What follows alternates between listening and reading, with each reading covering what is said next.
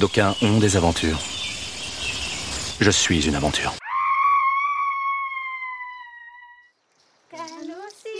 Qui sont les aventuriers? Et quel décalage y a-t-il entre ce que nous imaginons d'eux, de leurs aventures, et ce qu'ils sont et font vraiment? Un aventurier ou une aventurière est une personne dont la vie est faite de confrontations avec des univers qu'il pénètre sans en être naturellement familier. Dans ce podcast, nous irons à la rencontre d'aventuriers et d'aventurières de toutes sortes. Dans cet épisode, vous rencontrerez Géraud Burin des Rosiers. Après une première carrière militaire en tant que chasseur alpin en unité de combat, il devient reporter de guerre au service du cinéma des armées, pour lequel il couvrira des conflits pendant 14 ans. Depuis 20 ans, il est réalisateur de documentaires pour la télévision. Il part à la rencontre de peuples éloignés, s'adapte à leurs coutumes, vit avec eux et se met à l'épreuve de ces rencontres du bout du monde. Dans cette vie d'aventure qui se succède, il raconte les souvenirs qui l'ont le plus marqué. L'Afghanistan, l'accident qui l'a rendu paraplégique pendant un temps, sa rencontre avec les Shuars en Amazonie, avec les chasseurs Adzabé, l'une des plus anciennes tribus de la Tanzanie, avec les Tsatsan en Mongolie, l'une des dernières tribus nomades au monde. Sur Internet, vous êtes présenté comme un reporter de guerre et un aventurier de l'extrême. Est-ce que vous pourriez, vous, présenter euh, en quelques mots, définir ce qu'est votre métier?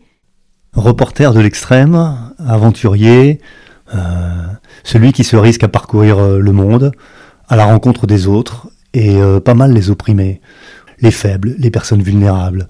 Et puis aussi ceux qui sont loin de nos yeux et qui nous font rêver. Et moi, je suis un aventurier depuis que j'ai 12 ans. Je voulais être dompteur, cascadeur ou clown. Et c'est vrai que ça m'a toujours euh, obsédé le fait euh, de m'identifier à des gens euh, que je, je, voyais, je découvrais à travers la littérature ou les films, et des choses qui me faisaient rêver. Les fauves m'ont toujours fait rêver, par exemple. Voilà. Alors il y a un bouquin qui a été mon, mon livre de chevet pendant très longtemps, qui était À l'affût des tigres mangeurs d'hommes. Alors ça se passe en Inde, et ce sont des chasseurs, souvent des, des Anglais, qui étaient des, des, très bons fusils, et qui allaient au secours des populations pour éliminer des prédateurs qui venaient euh, attraper les paysans euh, vulnérables parce que c'était des fauves qui étaient euh, en fin de vie, qui étaient malades, qui avaient une blessure, donc ça s'expliquait quoi. Voilà, se... Et en fait, dans mon métier de reporter, j'ai réussi des années après à aller tourner en Inde film sur la protection des tigres dans le Madhya Pradesh et j'ai rencontré une famille dont malheureusement la fille avait été dévorée par un tigre. Donc vous voyez le, cheminement quand même.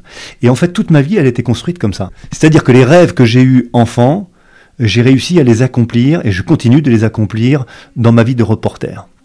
Alors par exemple, euh, je suis euh, assez attaché à mon pays et euh, j'ai eu des, des ancêtres, j'ai eu des, des parents en fait qui se sont investis dans la défense de la nation ou dans la résistance dans la guerre. Mon père a été aussi chef de section euh, en Algérie, il était, il était blessé au combat.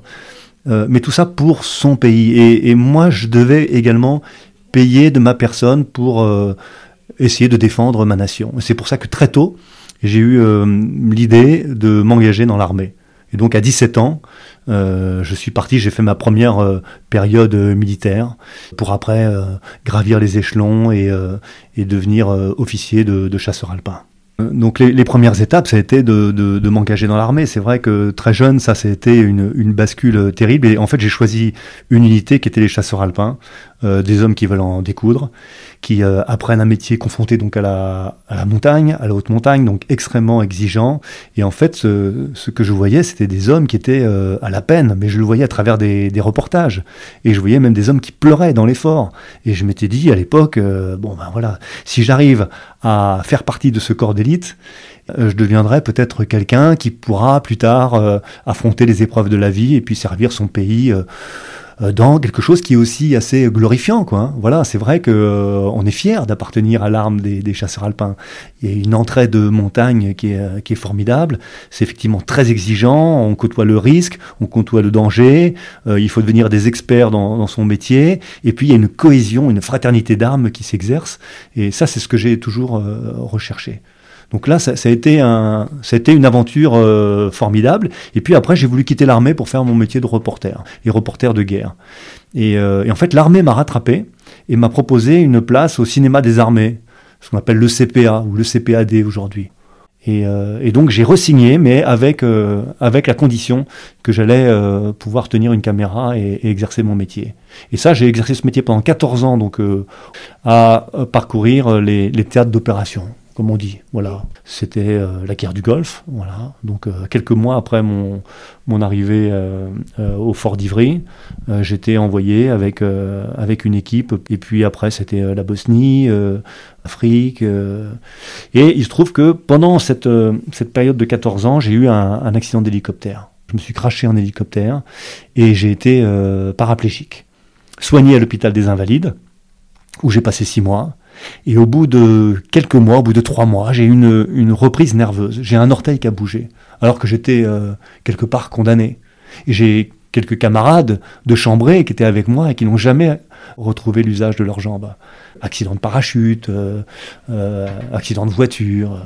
Et moi, j'ai eu cette chance. J'ai eu cette chance et je crois que les chasseurs alpins m'ont encore aidé parce que la dépense physique, l'abnégation, le dépassement de soi, euh, ne pas renoncer, mais j'ai eu les bonnes cartes en main.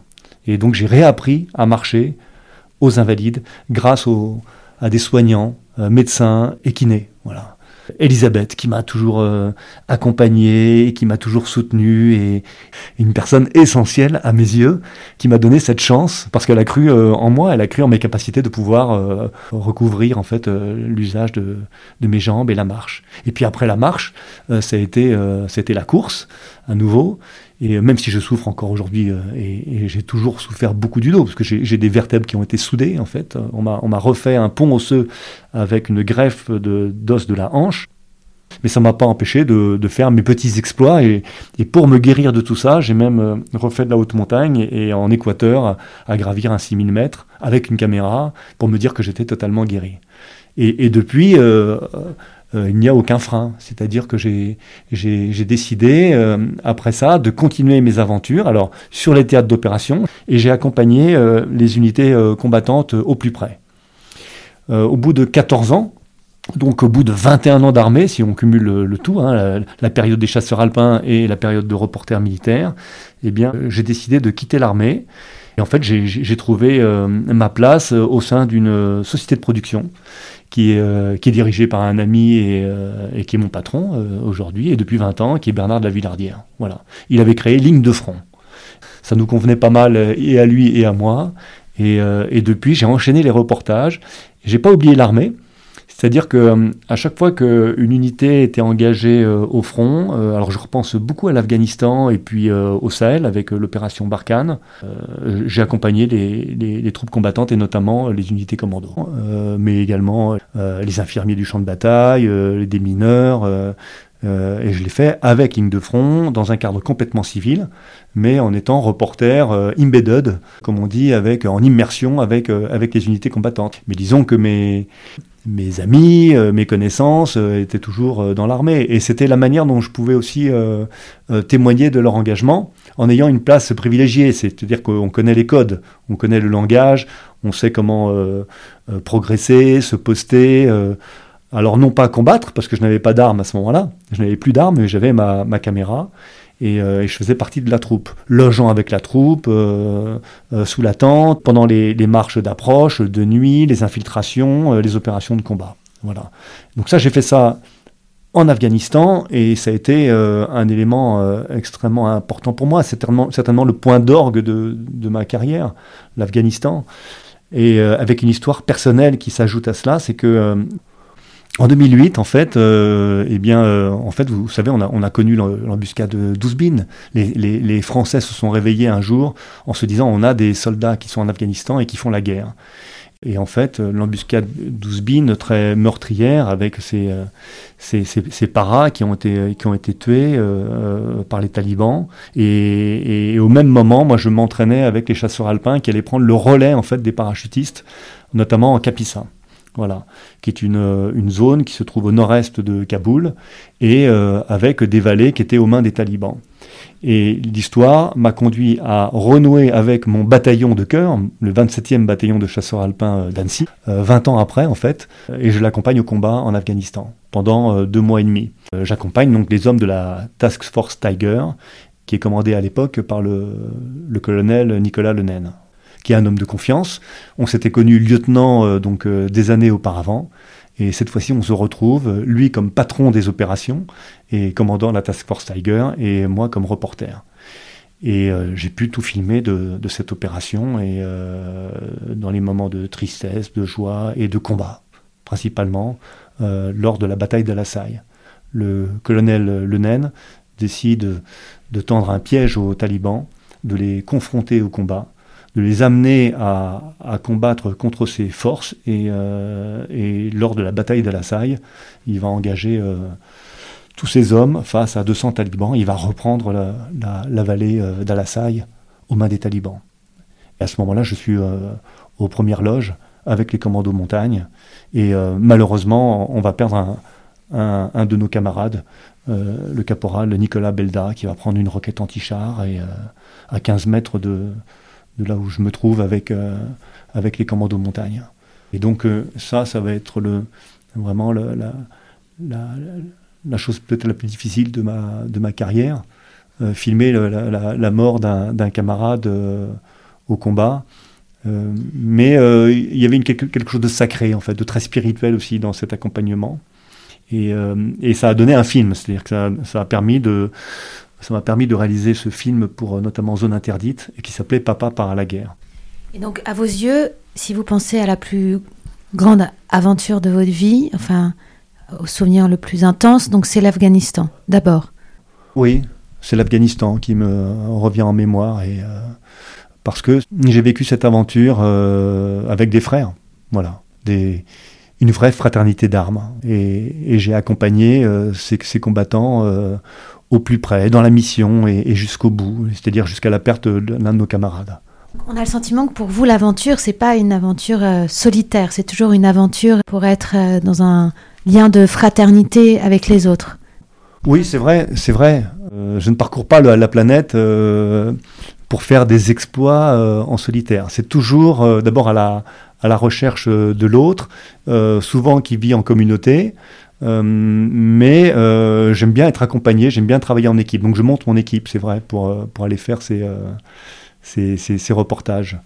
Cependant, c'est vrai que lorsque l'on part, on est toujours un petit peu seul. Il y a des moments où on se retrouve très très seul. Et dans mes aventures au bout du monde, il y a des moments où je me retrouve seul. C'est-à-dire que je suis dans une forme aussi expérimentale, que je le fais pour la télévision et euh, je me mets euh, à nu et je teste en fait euh, des expériences que vivent notamment les dernières tribus de la planète que j'ai été visiter.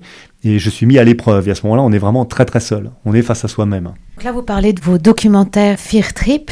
on a le sentiment quand on les regarde, donc il y a celui qui s'est passé en Tanzanie, en, Amazonie et en Mongolie il y a évidemment l'envie d'émotions fortes, l'envie de découverte, mais on se demande s'il n'y a pas aussi un rapport avec la mort quand même qui est assez particulier. Là, vous êtes mis en scène forcément puisque vous êtes filmé, vous traversez des épreuves qui sont assez dangereuses. Est-ce que vous ne pensez pas qu'être un aventurier, c'est pas simplement le don de soi et l'envie d'intensité, il y a peut-être quelque chose, pas de morbide, mais un rapport à, à la mort, quand même, à l'idée de, la frôler et, d'en sortir Je ne crois pas, en fait. Non, je ne suis pas suicidaire, en fait, c'est euh, au contraire. C'est l'amour de la vie, c'est la volonté de vivre à tout prix. Mais par contre, je risque ma peau, oui, c'est sûr, et j'ai pas de problème pour ça. C'est-à-dire que je crois en ma bonne étoile. J'ai, avant de me cracher en hélicoptère, euh, quand j'étais dans les chasseurs alpins, j'ai sauté une barre rocheuse de 40 mètres. C'était une aventure en soi. Hein. Je partais avec euh, ma section de chasseurs alpins, et j'ai fait une erreur topographique. Je me suis perdu dans le brouillard, dans la neige, et je me suis retrouvé au-dessus de barres rocheuses. Je me suis euh, fracassé en fait, euh, et j'ai été euh, perdu en montagne en plein hiver, au mois de novembre, presque à poil, parce qu'en en fait pendant la chute on est complètement déshabillé. J'ai perdu beaucoup de mes effets, euh, euh, mes gants, euh, ma veste, ma chemise était complètement déchirée, j'avais le dos cassé, ma, jambe gauche cassée, la main cassée, la tête scalpée, j'étais aveuglé par le sang en plein hiver. Et, et c'est moi qui portais la radio, donc j'ai pas pu prévenir les secours. Et en fait, j'ai été retrouvé grâce à un autre chasseur alpin euh, qui, avec l'aide des, sangles des sacs à dos de ses camarades, a fabriqué une corde, a pu descendre jusqu'à moi en prenant des risques, euh, m'a vu dans l'état piteux dans lequel j'étais, m'a recouvert d'un poncho et est parti dans la vallée chercher des secours. mais en fait, il s'est perdu. C'est-à-dire qu'il a, il a, il, a, il a réussi à joindre la première ferme, mais il n'a jamais pu dire où je me trouvais exactement. Certainement choqué, en fait, par, parce qu'il avait euh, vécu. Et, donc les secours se sont organisés toute la nuit et pendant 12 heures, euh, ils m'ont euh, cherché. Moi, j'ai pu continuer à commander ma section malgré le fait d'être blessé, surtout en leur disant de rester là où ils étaient, accrochés sur des petites vires ou sur des autour d'arbres. Ils ont été élitrayés le, lendemain, hein. donc un hélico est venu les chercher. Mais ils ont passé toute une nuit en fait, peu d'angoisse certainement et dans le froid. Et moi en contrebas, à voir d'en bas l'immensité de cette montagne d'où j'étais tombé. Et puis, euh, bah, à ce moment-là, là on, est très seul pour le coup. Et, je pense que c'est vraiment là, à ce moment-là, que j'ai compris qu'on pouvait vraiment, grâce à la volonté, la, force mentale, arriver à, survivre et pas se laisser tomber, pas se laisser euh, endormir euh, et pas mourir. C'est l'instinct de, survie, de penser à certaines choses, des petits détails, mais qui peuvent vous sauver la vie. Et en fait, quand euh, euh, la personne qui, m'a secouru, qui m'a vu euh, et qui était lui-même descendu donc de, cette falaise, est venu à moi, je lui ai filé la, carte qui était tombée, qui était encore à mes pieds, qui était pliée, mais en lui en lui indiquant la position sur laquelle je pensais me trouver. Et puis en même temps, je lui ai donné un, un effet, un morceau de ma chemise qui avait été déchiré pensant qu'il y avait peut-être une bête de sang qui pourrait euh, me retrouver. Une bête de sang, ben, il se trouve que c'est elle qui m'a retrouvé, c'est un chien loup qui à 3 heures du matin a fondu sur moi dans la montagne et que j'ai attrapé, que j'ai embrassé. Derrière, il y avait euh, les secouristes, dont euh, le médecin capitaine Lavier à l'époque, je me rappelle, et qui m'a dit Géraud, je ne pensais pas te retrouver vivant parce que une, une fracture au fémur, si c'est une fracture ouverte, l'infection aurait déjà gagné. En fait, je crois à la force de vie. Voilà, ça c'est vraiment ce qui pourrait, c'est la volonté de vivre. Et, moi, j'ai en même temps une, espérance dans la vie et, euh, et, je suis prêt à risquer ma vie pour mieux la vivre. Voilà, c'est un petit peu ça. C'est euh, assez facile à comprendre en fait, dans, la mesure où si on décide de s'abandonner et d'aller vers l'autre, sachant qu'on va faire confiance aussi euh, et qu'on va trouver des hommes de bonne volonté euh, partout où on ira, on n'est jamais seul. C'est vrai que j'ai le sentiment que j'ai jamais été seul. Mais voyez, à l'inverse d'un d'un solitaire qui va aller faire euh, des grandes traversées euh, sur la mer, euh, ou un alpiniste qui va aller faire une première sur le K2 ou, en Himalaya et qui va vouloir se risquer dans un défi physique et psychologique. Je ne fais pas partie de, cela. Et, et les gens que je vais rencontrer, sont des aventuriers tous les jours, effectivement, mais ils sont dans leur milieu. Et l'aventure pour eux, ça serait de venir en France. Et ça, je l'ai vécu aussi. C'est-à-dire que quand j'ai rencontré euh, Warouche, mon frère amazonien, qui est le, chef de la tribu des Chouars, il y a eu une, euh, une rencontre, euh, j'allais dire, magique, surnaturelle. J'ai jamais eu de frère, j'ai une sœur, mais j'ai jamais eu de frère. Et ça m'a toujours manqué. Et en Amazonie, j'ai trouvé mon frère. Voilà.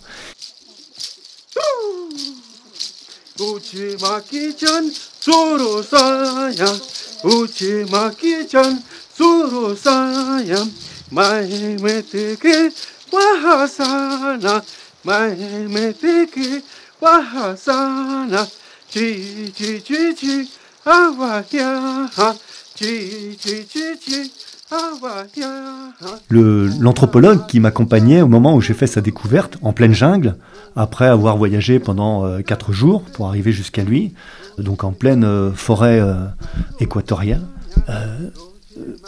me dit, en traduisant mes propos et, en traduisant et en me traduisant les propos de, de, Warouche, me dit vous êtes en symbiose totale. C'est-à-dire que je fais la traduction littérale et il me dit j'ai des frissons sur, j'ai des, poils qui se hérissent sur mes sur mes bras. J'ai jamais vu ça, j'ai jamais entendu ça. Vous ne vous connaissez pas vous ne parlez pas la même langue, vous ne vous êtes jamais rencontrés, et c'est comme si euh, vous étiez toujours connus.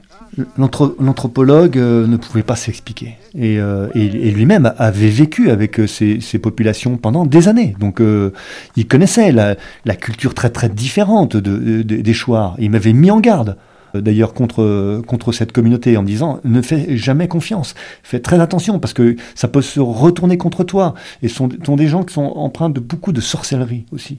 Et en fait, bon, il y avait, il y avait des tas de choses qui pouvaient nous séparer. Et en fait, tout nous a rapprochés.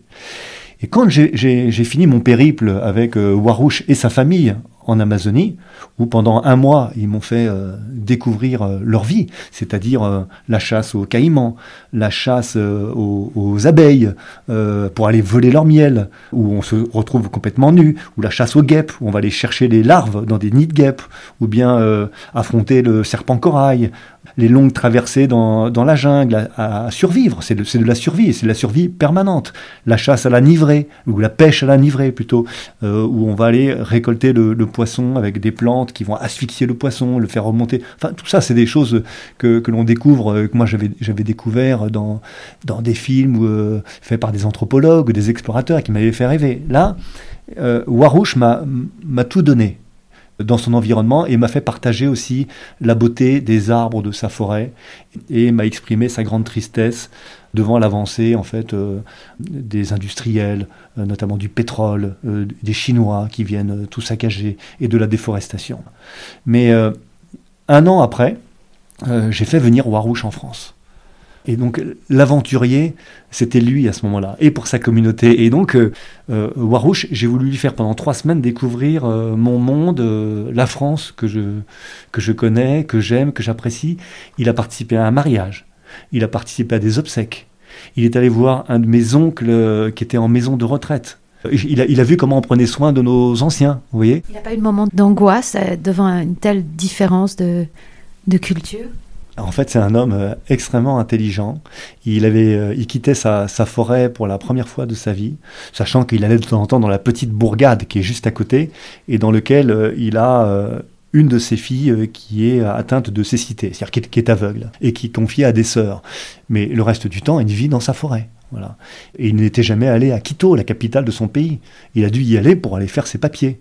Et là-bas, d'ailleurs, c'était compliqué parce que lui, il fait partie des chouards, donc il n'avait pas de pièce d'identité euh, particulière. Il fallu lui faire un passeport, un visa. J'ai entrepris de multiples démarches pour arriver à le faire venir en France.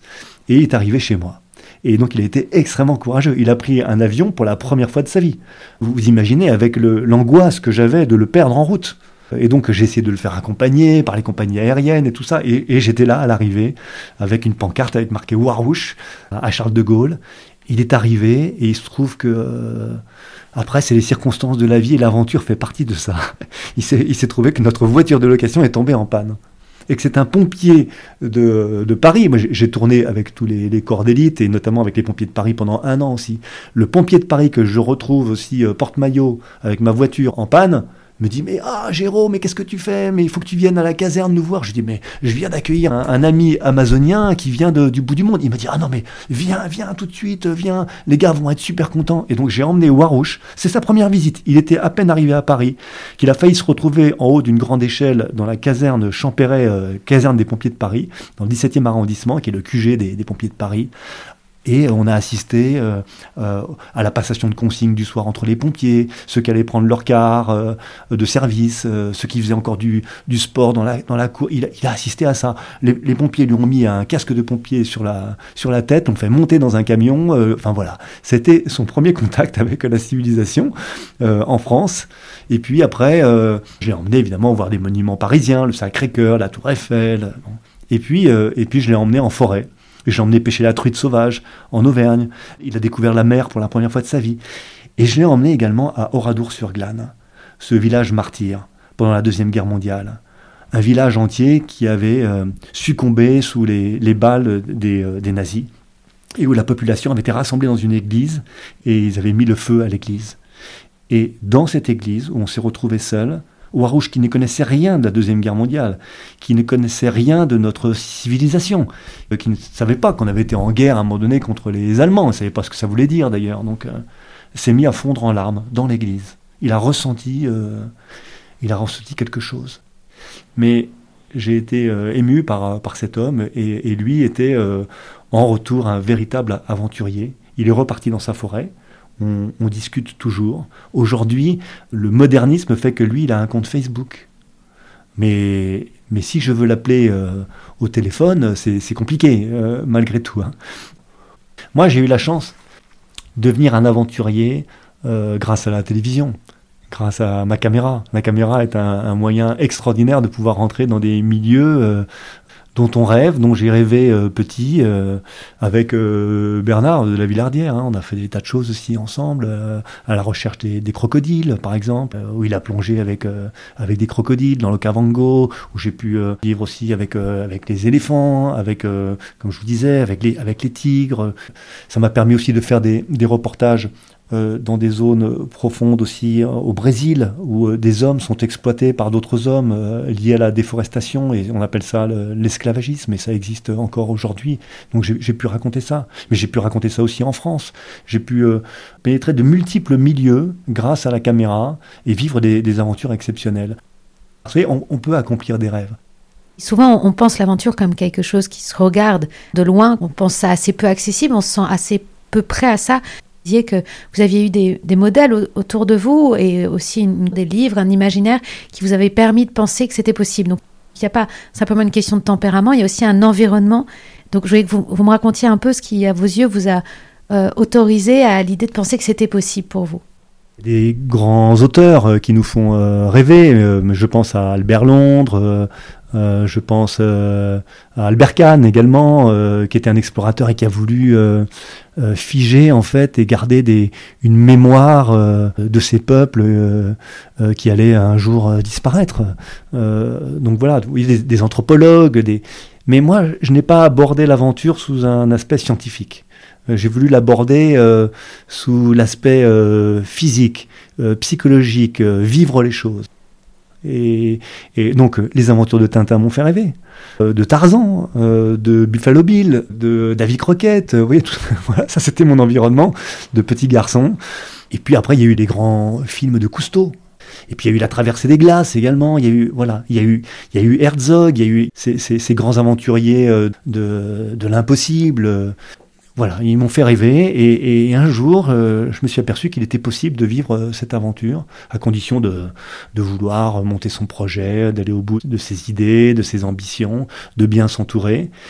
Et j'ai découvert autre chose. À travers l'aventure et, de, fameuses émissions de télévision euh, qu'on nous ressassait, mais où j'ai compris, en fait, une fois sur place, qu'on nous manipulait. C'est-à-dire que le bon sauvage, le territoire inexploré, euh, tout était mis en scène. J'ai découvert à travers un, reportage que j'ai fait chez Yawalapiti au Brésil, accompagné par euh, un explorateur. Euh, et, j'ai compris en fait qu'il y avait une certaine mascarade derrière tout ça, c'est-à-dire que certains entretenaient un petit peu leur précaré et ne voulaient pas que l'on monte par exemple une parabole qui jouxtait la hutte des Indiens, ou bien que la, tribu avait été acculturée, euh, qu'il y avait un certain modernisme qui entourait euh, cette tribu. En fait, j'ai voulu montrer à travers une émission qui s'appelle Fear Trip, donc, euh, vraiment l'envers du décor, et présenter les choses telles qu'elles sont. Et la manière, y compris dont on peut abîmer ces peuples aussi, qui sont en perdition. Les chasseurs Hadzabe, que j'ai filmés en Tanzanie, je pense qu'ils sont les derniers vraiment à vivre de la cueillette, de la chasse, et que dans dix ans, c'est terminé. Ils ont disparu de la planète. Aujourd'hui, ils ne survivent que de la chasse et euh, de la venue des touristes. Mais certains chasseurs, ceux qui chassent le babouin et chassent l'antilope, euh, tous les jours, ce sont des vrais chasseurs. Je les ai accompagnés et on ne peut pas tricher avec ça. Vous ne pouvez pas suivre une antilope ou un babouin en faisant un marathon euh, à travers le bush pour arriver à capturer euh, votre proie et, ce gibier qui va nourrir euh, tout le clan. Ce n'est pas possible. À travers mes, reportages, j'essaie pas d'être moralisateur. J'essaie pas de donner la leçon. J'essaie juste de dire, voilà, il y a une peuplade qui existe encore au fin fond de la Tanzanie et qui survit, voilà, et qui vit ces dernières heures. J'explique euh, pourquoi, en fait, c'est que bah, le gouvernement d'abord restreint leurs zones de chasse et qu'elles sont ouvertes euh, aux touristes aujourd'hui. Et puis il y a une expansion et notamment de la nomadisation.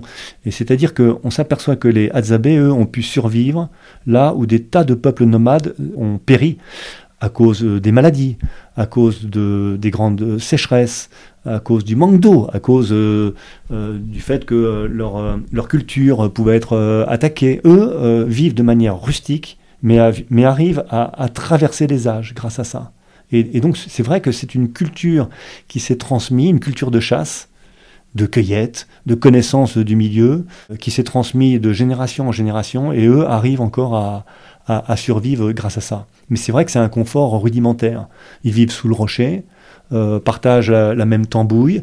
Alors de temps en temps, on trouve une bassine, euh, on trouve un seau quand même qui, fait euh, tâche hein, dans le décor. On aurait envie de le gommer ce, détail. On se dit que c'est pas très esthétique. Là, c'est pas homogène, ça fait pas rêver. Euh, c'est vrai que c'est un petit peu pouilleux aussi. Euh, parfois, on se dit que c'est miséreux même.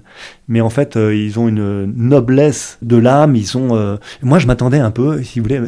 Le, risque que j'avais, c'est que je m'étais dit, je vais trouver des SDF africains. Et c'est pas péjoratif de dire ça, mais vous savez, on nous les présente un petit peu comme ça. Et ça entretient aussi le tourisme. Les, les touristes viennent, ils arrivent en 4x4 ou en minibus. ils font partie de, de circuits où on va leur montrer leur présenter les Hadzabés. Alors là, vous avez des Hadzabés qui vivent du tourisme. Ils présentent aux touristes leur petit campement. Ils ont fabriqué avec euh, euh, des lianes, avec euh, des cordes, avec des peaux de bêtes, du bois sculpté, quelques, quelques cadeaux qui vont pouvoir, de travail artisanal qui vont pouvoir vendre aux touristes. Et puis ils vont les emmener à la recherche d'un petit rongeur qui vont essayer de traquer. C'est ridicule, quoi. C'est terrible. Alors ils, tirent de l'argent de ça, et puis il se trouve que les Hadzabés, en fait, euh, fument euh, pas mal de, de, drogue. Hein. Donc ils achètent aussi auprès d'autres tribus euh, leur drogue, leur part de drogue. Ça fait partie de, leur culture aussi. En fait, une journée de chasse avec eux, donc vous faites 40 km sous le bush à courir, ramper, euh, déchirer par les, par les ronces, par les pierres, vous chutez, vous, vous traversez des collines, vous montez, vous descendez, vous, vous traquez le babouin. Eux le, le, le chassent à, à l'arc. Euh, et, vous avez du mal à tenir euh, le rythme. Et eux ne, boivent pratiquement pas et ne s'alimentent pratiquement pas. Mais par contre, ils fument. Ils appellent les esprits également à travers des, rites euh, très particuliers où ils appellent leurs ancêtres. voilà. Mais alors, quand on va dans un, territoire comme, comme celui-là, vous faites toujours appel à ce qu'on appelle un fixeur en milieu journalistique ou, quelqu'un qui connaît en tout cas la région, et qui connaît la tribu, qui connaît le pays, et qui va pouvoir vous accompagner, et qui va pouvoir aussi euh, vous servir d'interprète. Chez les Hazabés, c'est la langue des clics, donc c'est compliqué. Et euh, Moussa, l'homme qui nous a accompagnés, m'avait prévenu en France. Le problème, c'est que euh, les chasseurs ne vont pas t'attendre, et si tu te perds, ils ne vont pas chercher à te retrouver. Donc là, ça met quand même l'enjeu assez haut, quoi. Et, et, c'est presque ce qui a failli se, se passer, d'ailleurs. Dans notre équipe, euh, qui est composée d'un caméraman, euh, d'un preneur de son et, euh, et d'une deuxième caméra avec qui j'ai monté l'expédition. donc on est peu et on, est, on doit être très très mobile et physiquement très très aguerri. Deux des reporters avec qui je pars sont d'anciens militaires et qui étaient champions en équipe de cross ou qui venaient des parachutistes et qui avaient donc des gars redoutables. Un autre euh, euh, était un montagnard euh, suisse, et je pense à Eric Bouringer, Philippe Casanova et, Steven Balin qui m'ont accompagné, mais des mecs redoutables, quoi. Des gens à qui vous pouvez tout demander. Et donc ils vont se casser ou un poignet ou, le nez. Ils vont, ils vont continuer l'aventure. Quoi, voilà. Et donc, bon, il, il vous faut ça. C'est-à-dire que vous ne pouvez pas flancher. On n'est pas dans Colanta, on n'est pas dans euh, Rendez-vous en terre inconnue, on n'est pas dans des émissions dans lesquelles les choses sont préparées, sont découpées, où il y a eu un repérage. Nous, on part, on n'a pas d'assistance médicale. Donc le risque, il est majeur. Je voudrais revenir euh, sur euh, l'idée des modèles qu'on a autour de soi. Donc il y a ceux qui relèvent de la fiction, de la littérature, du cinéma dont vous m'avez parlé. Est-ce que vous avez eu l'impression d'avoir été aussi préparé dans votre éducation ou par des personnes de votre famille, par personnages un peu qui faisaient partie de, paysage familial autour de vous pour euh, aller dans cette euh, voie oh, J'ai eu, euh, oui, j'ai eu une idole dans ma famille, qui était le frère de mon père, mais qui a consacré sa vie aux, personnes les plus vulnérables, aux démunis, et qui était le frère Henri Burin des Rosiers, et qui était prêtre dominicain. Il a consacré 40 ans de sa vie au Brésil à défendre les esclaves, les sans-terre. il y a un, campement aujourd'hui qui, qui porte son nom, il est mort de maladie. Il est mort euh, en France. Il a été, il est revenu en France pour euh, pour terminer sa vie. Mais, mais en fait, je pense qu'il aurait voulu mourir auprès des siens au Brésil. Henri Burin-Desrosiers, en fait, a eu plusieurs vies. Une en France, où il s'occupait des SDF, et notamment à Annecy. Il y avait un scandale à un moment donné dans les années 70. Les SDF avaient été emmenés par la police municipale euh, sur le Semnos, qui est une des montagnes qui, euh, qui borde Annecy, et, euh, et dépouillés, laissés en plein hiver, nus, et, l'un d'entre eux était mort. Et mon oncle avait défendu en fait la cause de ces SDF et qu'il logeait lui-même chez lui, hein, dans, son, dans son tout petit appartement de la vieille ville d'Annecy à l'époque. Quelques années plus tard, donc Henri est parti au Brésil et là-bas il a tenu un rôle de premier plan comme avocat. Il était avocat et, il avait choisi euh, après de devenir euh, prêtre. Et il a envoyé en prison en fait des grands euh, propriétaires terriens. Et au Brésil, il s'est retrouvé dans l'état du Pará, qui est l'état le plus meurtrier pour les conflits de terre. Et là, il défendait les, les, victimes d'esclavagisme, des gens qui sont sans grandes ressources et qui sont utilisés d'un État à l'autre et qui arrivent euh, avec l'idée de, faire quelques richesses euh, et, de pouvoir subvenir à leur, famille et, euh, et, qui vont travailler dans la forêt, en pleine forêt, qui vont être envoyés dans la forêt profonde pour faire de la déforestation. En général, ces gens-là sont tenus sous le joug d'un ce qu'on appelle un, gâteau, en fait, un, un, gars qui va les surveiller et, euh, ils vont euh, euh, payer leur, leur, leur, bâche pour s'abriter, leur outil. Et on, va leur dire, quand ils vont dire au bout de, trois semaines, c'est intenable, on vit en pleine jungle, au milieu des bêtes sauvages et, toute la journée on travaille, on travaille, on n'a rien pour à manger, à boire. Et, alors là, on leur dit ah oui, mais vous êtes allé à la cantine, vous avez acheté une hache, un outil, et donc vous avez une dette qui court. Et sous le principe de la dette, ils vont devoir travailler, travailler. Et on leur dire, ah oui, mais les prix ont augmenté, donc il va falloir travailler encore. Bon. certains réussissent à s'échapper, traversent la, jungle et arrivent euh, jusqu'à la commission pastorale de la terre et ils rencontraient euh, Henri Burin-Desrosiers et son équipe qui prenaient les témoignages et qui, euh, après ça, montaient des dossiers pour arriver à faire venir un groupe particulier le groupe Movel au Brésil et avec des agents fédéraux, et qui venaient en fait euh, sauver ces esclaves en pleine jungle et arrêter les, propriétaires terriens ou les gens qui, euh, étaient des esclavagistes. Henri s'attaquait à des multinationales et s'attaquait à des grands propriétaires euh, terriens qui étaient millionnaires. Et donc ça lui a valu en fait des menaces terribles. Il a été placé sur une liste de 10 personnes à abattre. Les premiers ont été tués, la sœur Dorothy Stang a été tuée, et quand elle a été tuée, en fait, c'était le moment où euh, j'ai pris une permission et je me suis dit il faut il, faut témoigner de son action et ça va peut-être euh, l'aider en fait à, survivre là où il est à Xinguara qui est une ville far west et, donc j'ai pris un pris un billet d'avion et, je suis parti avec ma caméra pour euh, poursuivre et pour faire le portrait d'Henri. Et donc en fait je l'ai accompagné avec un, jeune assistant euh, Jérôme euh, Waquet qui m'a accompagné également et on est parti à, deux et on a, on a suivi euh, la vie d'Henri pendant quelques jours. Voilà, ça a, ça a duré 15 jours. J'ai ramené un film. Dès que je suis rentré, je suis allé voir la rédaction d'envoyé spécial. Et eux se sont servis de mes images comme repérage. Et il y a un reporter qui est allé faire un, un tournage sur Henri. Et donc, son action a pu être médiatisée. Et par la suite, bien plus tard, j'ai fait un film euh, sur Henri Burin-Desrosiers euh, pour Arte. Et, cette fois-là, je l'ai fait avec euh, Bernard Lavillardière. Mais là, j'avais quitté l'armée définitivement. Donc oui, j'ai vu et j'ai partagé la vie d'Henri en Amazonie et, à la rencontre de, ces populations vulnérables. Et, ça m'a donné ce goût aussi d'aller vers l'autre et de, de risquer sa peau quoi, pour, pour défendre des causes tout à fait nobles.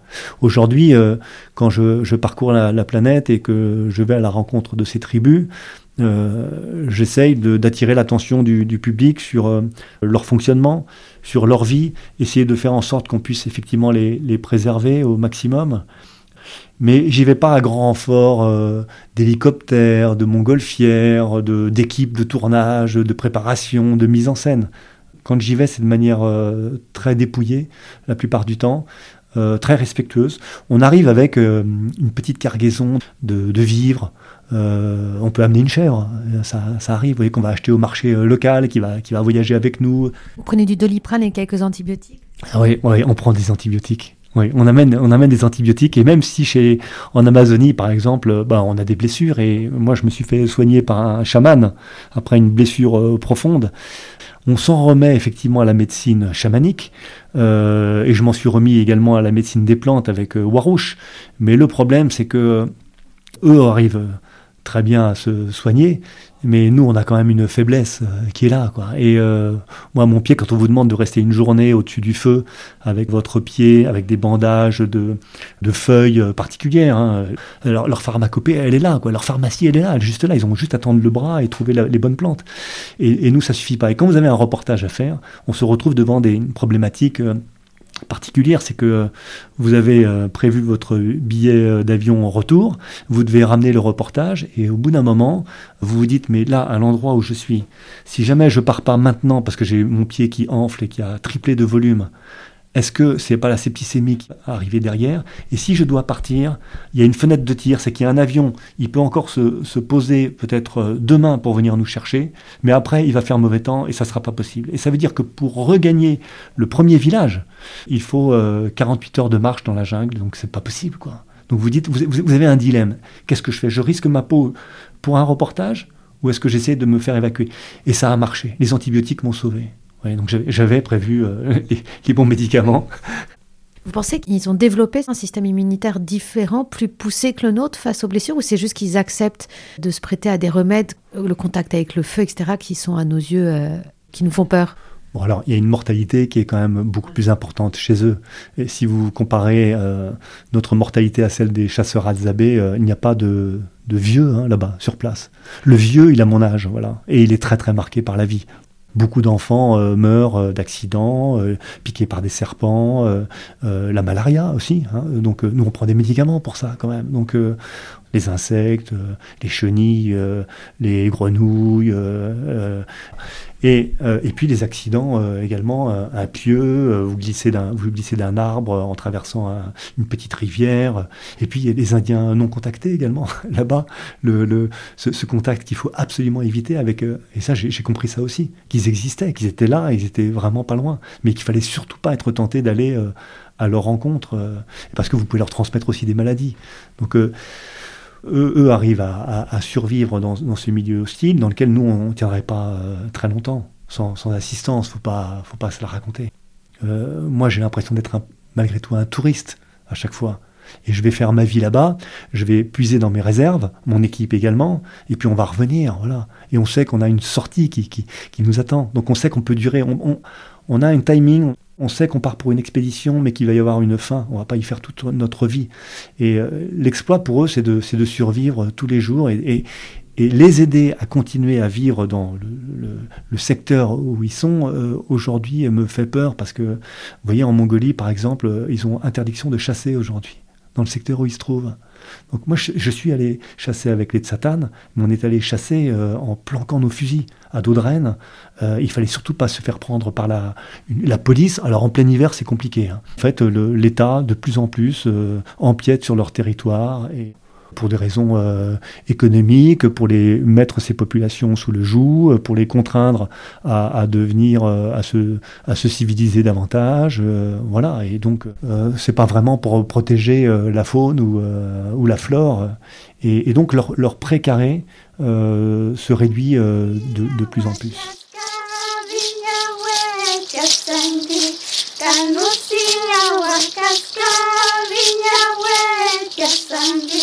Siak, siak, siak, siak, henia qui, muna isna kaniesa. Siak, siak, siak, siak, henia qui, muna isna kaniesa. Maenyan bu henia qui, maenyan da kaniesa. Maenyan bu henia qui, maenyan da kaniesa. Est-ce que vous sentez surtout chez ces peuples la crainte d'être imprégné par le monde moderne ou l'attrait? Comment se fait la balance entre les deux? Moi j'ai le sentiment que euh, ces tribus, et quand je pense à, à Warouche Et à ses enfants, il a envie de transmettre tout ce qu'il connaît de la forêt. Et la forêt, c'est leur bien le plus précieux. Et les enfants l'ont bien compris. Donc il y a des enfants aujourd'hui qui, euh, parce qu'ils ont été confrontés à des, euh, enseignants hein, qui, arrivent et qui font de l'école en jungle, ils, sont, ils sont confrontés au monde moderne. Et les, jeunes qui ont aujourd'hui une trentaine d'années hein, ont déjà appris les codes d'Internet, des réseaux sociaux. Dans la communauté Chouard, il y a, une école qui se, qui se passe et en fait tout ça venait des colons espagnols au départ. Donc ils ont appris euh, l'espagnol et puis avec des, euh, euh, des curés qui venaient leur faire l'école, ils, ont, ils ont été confrontés à, ça. Et donc il y a une culture, il y a une acculturation au modernisme et, y compris aux, langues et, à l'espagnol.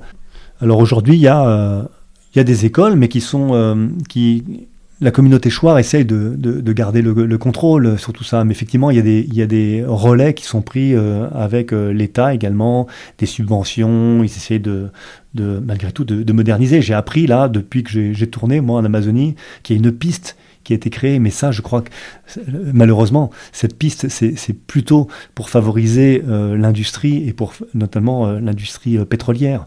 Donc, ce sont les Chinois qui sont derrière. Et euh, sous couvert de, modernisme et de, facilité d'accès aux soins, d'accès à, l'école aussi, euh, on construit ces routes. Et, en fait, euh, petit à petit, on, grignote sur leur, sur leur territoire. Ce qui est sûr, c'est que Warouche, lui, il a envie de, transmettre son amour de la forêt, et, ce qui lui donne toute sa richesse. Et il faut voir l'émotion d'un homme comme celui-là devant un, un, arbre, un arbre gigantesque dans lequel auprès duquel il m'entraîne. Et il me dit, tu vois, euh, euh, cet arbre, il faut que tu en parles, et euh, il faut qu'il soit dans, les esprits de, chacun. Et, pour faire le tour de l'arbre, il, faut, il faut marcher pendant cinq minutes. quoi. C'est un, arbre gigantesque. Ben, cet arbre, il est toujours dans ma, dans, ma tête. Et je repense aux, très belles images qu'avait fait... mon caméraman à ce moment-là, Eric Voringer, il avait, fait, il avait filmé de manière magnifique. Parce que filmer en pleine jungle, dans l'obscurité, et filmer la, c'est un arbre qui est tellement gigantesque, mais arriver à, le montrer vivant pratiquement, jouer dans l'éclair obscur et jouer dans le, regard, l'attitude de ce chef euh, Warouche, l'émotion qui, naissait dans son regard, c'est quelque chose qui n'est pas fin et là on, sait qu'on touche une, vérité. Cette vérité, il veut la transmettre et il veut la transmettre à ses enfants. Donc il a des garçons, il a des, filles et, euh, il a des petits-enfants. Alors le problème aussi, c'est qu'il a des filles qui, je vous ai dit, une qui était atteinte de cécité, et puis une autre, euh, Tsensem, qui, euh, elle-même euh, commençait à avoir des troubles. Voilà. Alors est-ce que c'est lié à la bière de manioc que les femmes, vous savez, prennent le manioc, le mâchent, le recrachent dans une grande calebasse, ce qu'on on pourrait dire une grande bassine, un seau, et le, avec la salive, le manioc va fermenter.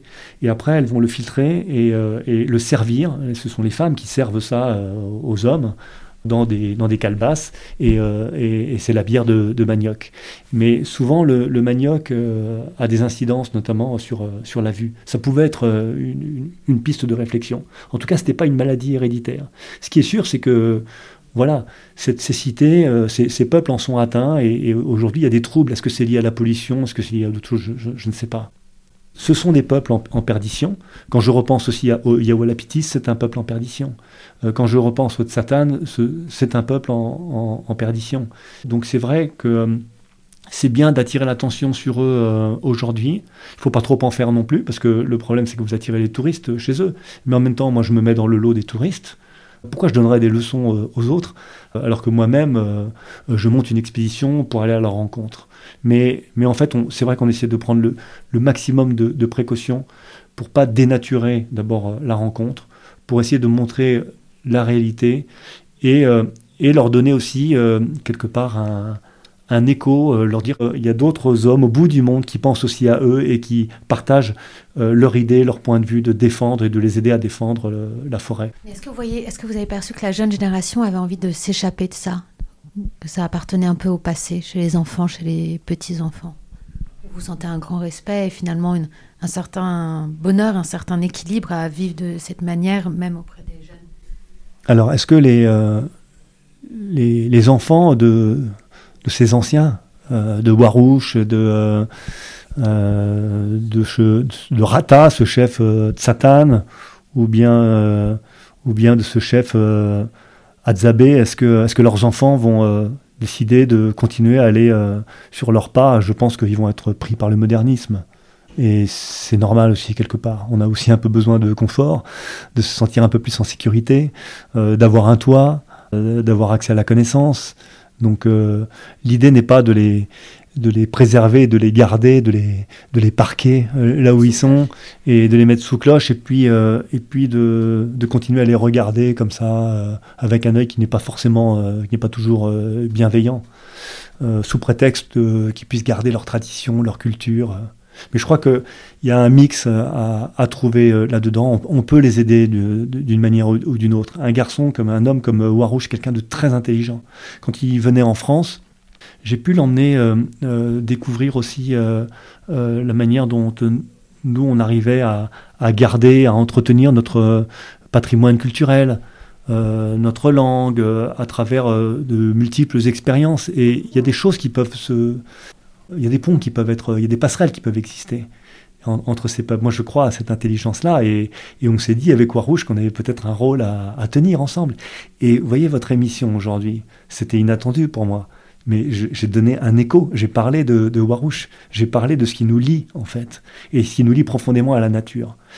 Inversement, je pense que nos enfants, notre génération est consciente de ça.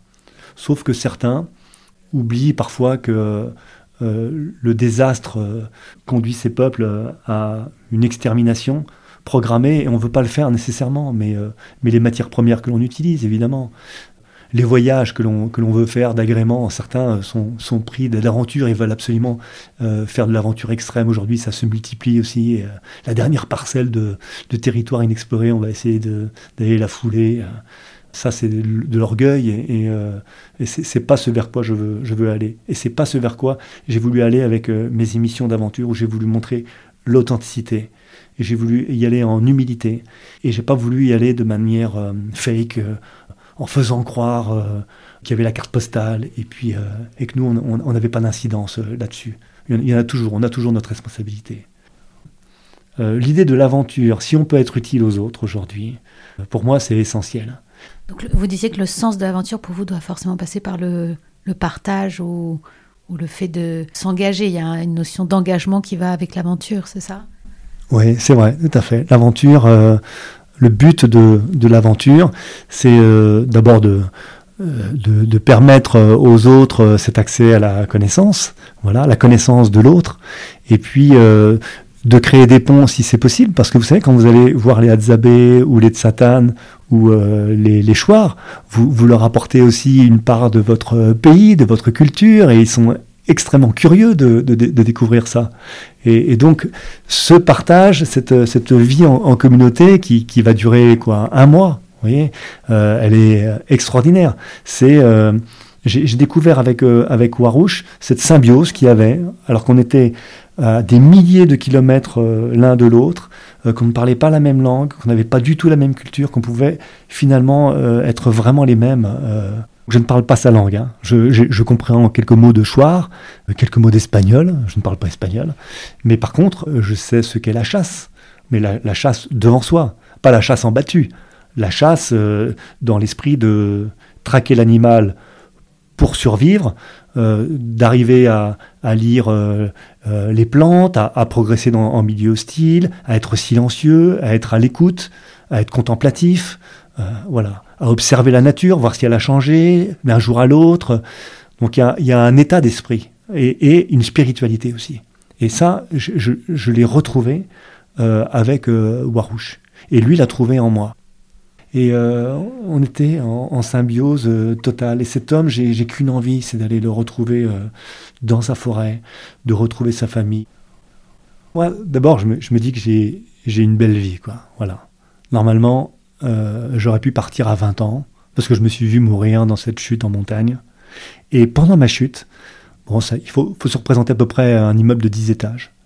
J'étais comme dans une machine à laver. J'étais broyé. J'étais euh, ma, ma jambe gauche a tapé sur un rocher. Et vous partez dans des grands soleils. Vous savez, vous, vous tournoyez sur vous-même. Vous tapez la, la, roche à nouveau. Euh, vous avez le souffle coupé. Et quand vous arrivez euh, en bas, vous avez un, un, des.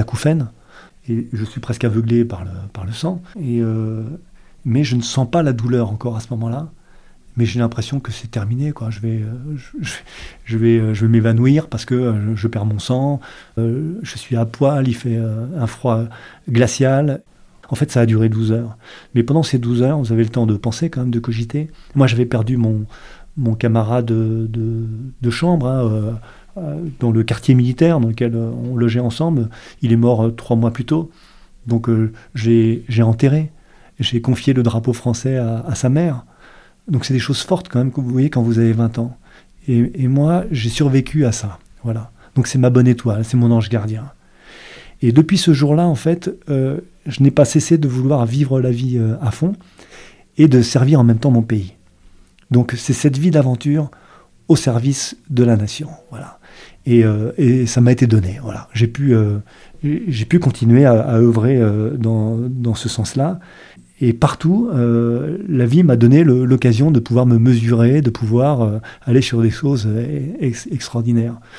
Donc, euh, je pense que c'est euh, l'instinct de survie, l'envie de vivre à, à, tout prix, mais de, mais de risquer sa peau, quoi, de risquer sa vie pour, euh, pour mieux la vivre, pour mieux se sentir vivant. Podcast conçu et réalisé par Constance Lacorne.